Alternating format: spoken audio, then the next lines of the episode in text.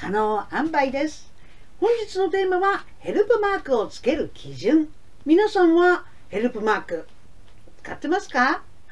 ヘルプマークのキャッチフレーズは助け合いの印。別に障害や疾患がありますっていう表明ではなくて支援や配慮が必要な場合がありますっていう表明なの。だから使用にあたり障害や疾患の基準があるわけではなく手助けや配慮が必要な人であれば誰でも使用できるんです。とはいえヘルプマークをつけるとなると周りの目が気になったり私がつけてもいいのかなと躊躇してしまう方も少なからずいるようです。この動画ではどんな障害や疾患の方がどんな時にヘルプマークを活用しているかをお話しするのでヘルプマークをつける基準の参考にしてね。あとヘルプマークを身につけた方がいたら具体的にどうすればいいかについても話すから最後まで見てってね。チャンネル登録もよろしくね。そもそもどうしてヘルプマークが必要なのかっていうと手助けや配慮が必要なのに外見からはわからない障害や疾患っていっぱいあるの。車椅子だったり盲導犬を連れていたりお腹の大きい妊婦さんだったら外見から何らかの配慮が必要だってわかるでしょ？でも耳が不自由だったり義足だったり妊娠初期だったり難病や慢性疾患だったりパッと見ただけでは不自由があるかなんてわからないじゃない。外見ではわからないゆえに優先席に座っていると不審な目で見られることもあるしね。援助や配慮を必要としている人がそのことを周りの人に知らせることができるのがヘルプマークっていうわけ。だからヘルプマークを身につけている理由は様々なのよ。理由が様々なんだから欲しい支援や配慮も様々。例えば、どんな人がヘルプマークをつけてるかっていうと、両膝に人工関節が入っている A さん。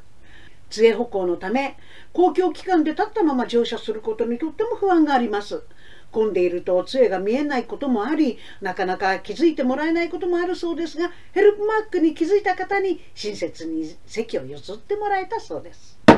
腎臓機能の内部障害のため胸に透析のためのカテーテルを入れている B さん。通勤ラッシュ時に男性の肘が体に当たりカテーテルを固定する糸が切れてしまったことがきっかけで電車やバスに乗る際はヘルプマークをつけるようになったそうです。大動脈解離を経験し内部障害で一級の障害認定を受けている C さん。大きく傷ついてしまった大動脈はいつ破裂してもおかしくないという状態。日常生活では緩い坂道。重たい荷物混雑する乗り物は常に避けて生活してきました。しかし見た目にはそれらの症状は全くわからないので不便な思いや不安な思いをたくさんしてきました。ところが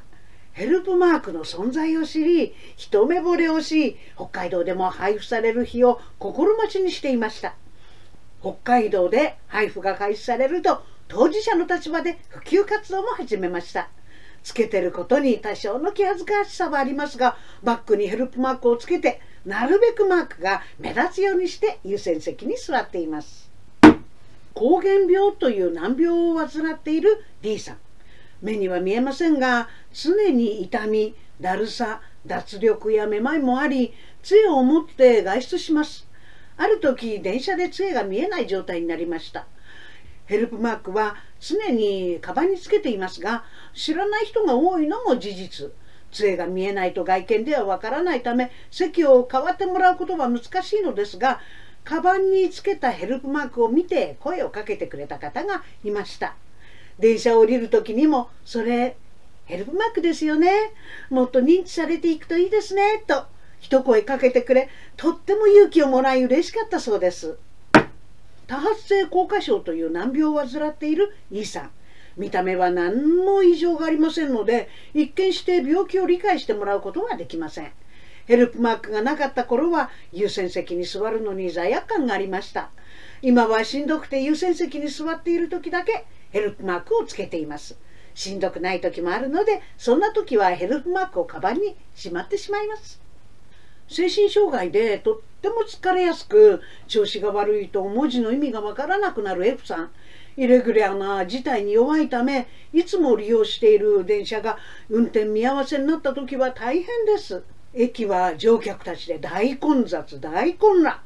駅員さんへ怒号を飛ばしている人もいて怖くて思考がうまく回らず壁に寄りかかるようにしてなんとか立っているのがやっとリュックにつけていたヘルプマークを見た女性が声をかけてくれました。駅構内の文字放送の意味が分からず音声案内も来づらくって困っていることどこか休める場所に行きたいことをようやく伝えられたそうです。発達障害で自分から助けてくださいと言えないじいさん。ヘルプマークと一緒に所持しているヘルプカードに自分の特性を記入して持っていることで安心できるそうです。知らない人に自分で声をかけることが難しい場合でもヘルプマークとヘルプカードを見せることで助けを求めることができます。妊娠初期の H さん。マタニティマークをつけるには早くマタニティマークをつけている人への中傷などが怖いのでつける勇気がありませんでした。でも何かあった時にはすぐにわかるようにしておきたかった。そんな時にヘルプマークのことを知って少しほっとしたそうです。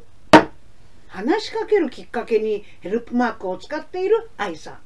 目で見てわかる障害ではないのでヘルプマークはお願いする時に話しかけるきっかけとして助かっているそうです。病院役所鉄道を利用する時などにこのマークの意味を知ってる人が多いこともありあこの人困って助けを求めてるんだなということをすぐに察知してくださるそうです知らない人から声をかけられると警戒してしまうもの声をかける時にヘルプマークを見せればすぐに何かを助けを求めてるってことが分かりますもんね。またこんな理由でヘルプマークを積極的につけるようになった方もいます。難病を患っているためヘルプマークをいつも持ち歩いている J さん。周囲から見えるようにつけるのは気が引けていつもバッグの中にしまっていました。満員電車に乗ることも少ないし薬さえ服用していれば生活に大きな支障のない私が難病だから配慮してくださいとヘルプマークを掲げるのは少しおこがましいように感じてしまっていたそうですでもある日家の近くでヘルプマークをつけた方を見かけてヘルプマークの持つ違う意味に気づかされました。とっても元気そうな姿を見てこんな近くに同じように頑張っている方がいるんだと勇気づけられたんですって。すごく嬉しくってそして心強く感じました。今は私と同じく難病などを抱えた人たちに向けてここに仲間がいます。一緒に頑張りましょうという思いを込めて積極的にヘルプマークを掲げるようにしたそうです今回紹介したエピソードはヘルプマークヘルプカードエピソード集に紹介されていたエピソードの一部です。概要欄にリンクを掲載しておきますのでご覧になってみてください。ヘルプマークを身につけている方は聴覚障害者や視覚障害者に内部障害義足や人工関節さまざまな難病や転換のような慢性疾患自閉症などとの発達障害知的障害精神障害妊娠初期の方など実に様々。これ全部覚えてって言ってるんじゃないの。知ってほしいのはそれぞれいろんな理由でヘルプマークをつけてるってこと。共通してるのは支援や配慮が必要な場合があるってことなの。ヘルプマークをつける理由も基準も人それぞれ。自分がどんな支援や配慮を必要としてるのか必要としていないのか自分が望む支援や配慮を得るためにはどういうタイミングでヘルプマークを活用するのがいいのか一人一人が考えてヘルプマークをつける基準を自分で決めることが大切です。カバンにしまっているだけでも安心という人もいます。何かあった時これを見てもらえば何かあるんだなって救急隊の人には気づいてもらえるかもという安心感です。ヘルプマークをつけることに少し抵抗を感じている方もいるかもしれませんが車の初心者マークやシルバーマークみたいな感覚でいいんだと思うの。あれって思いやりのある運転をお願いしますっていうメッセージ伝えてるでしょ。ヘルプマークも同じよ助け合いの印なんだもの。では実際にヘルプマークを身につけていた方がいたらどうすればいいのか。1つ目。電車バスの中でヘルプマークの方を見かけたら席を譲ってあげましょ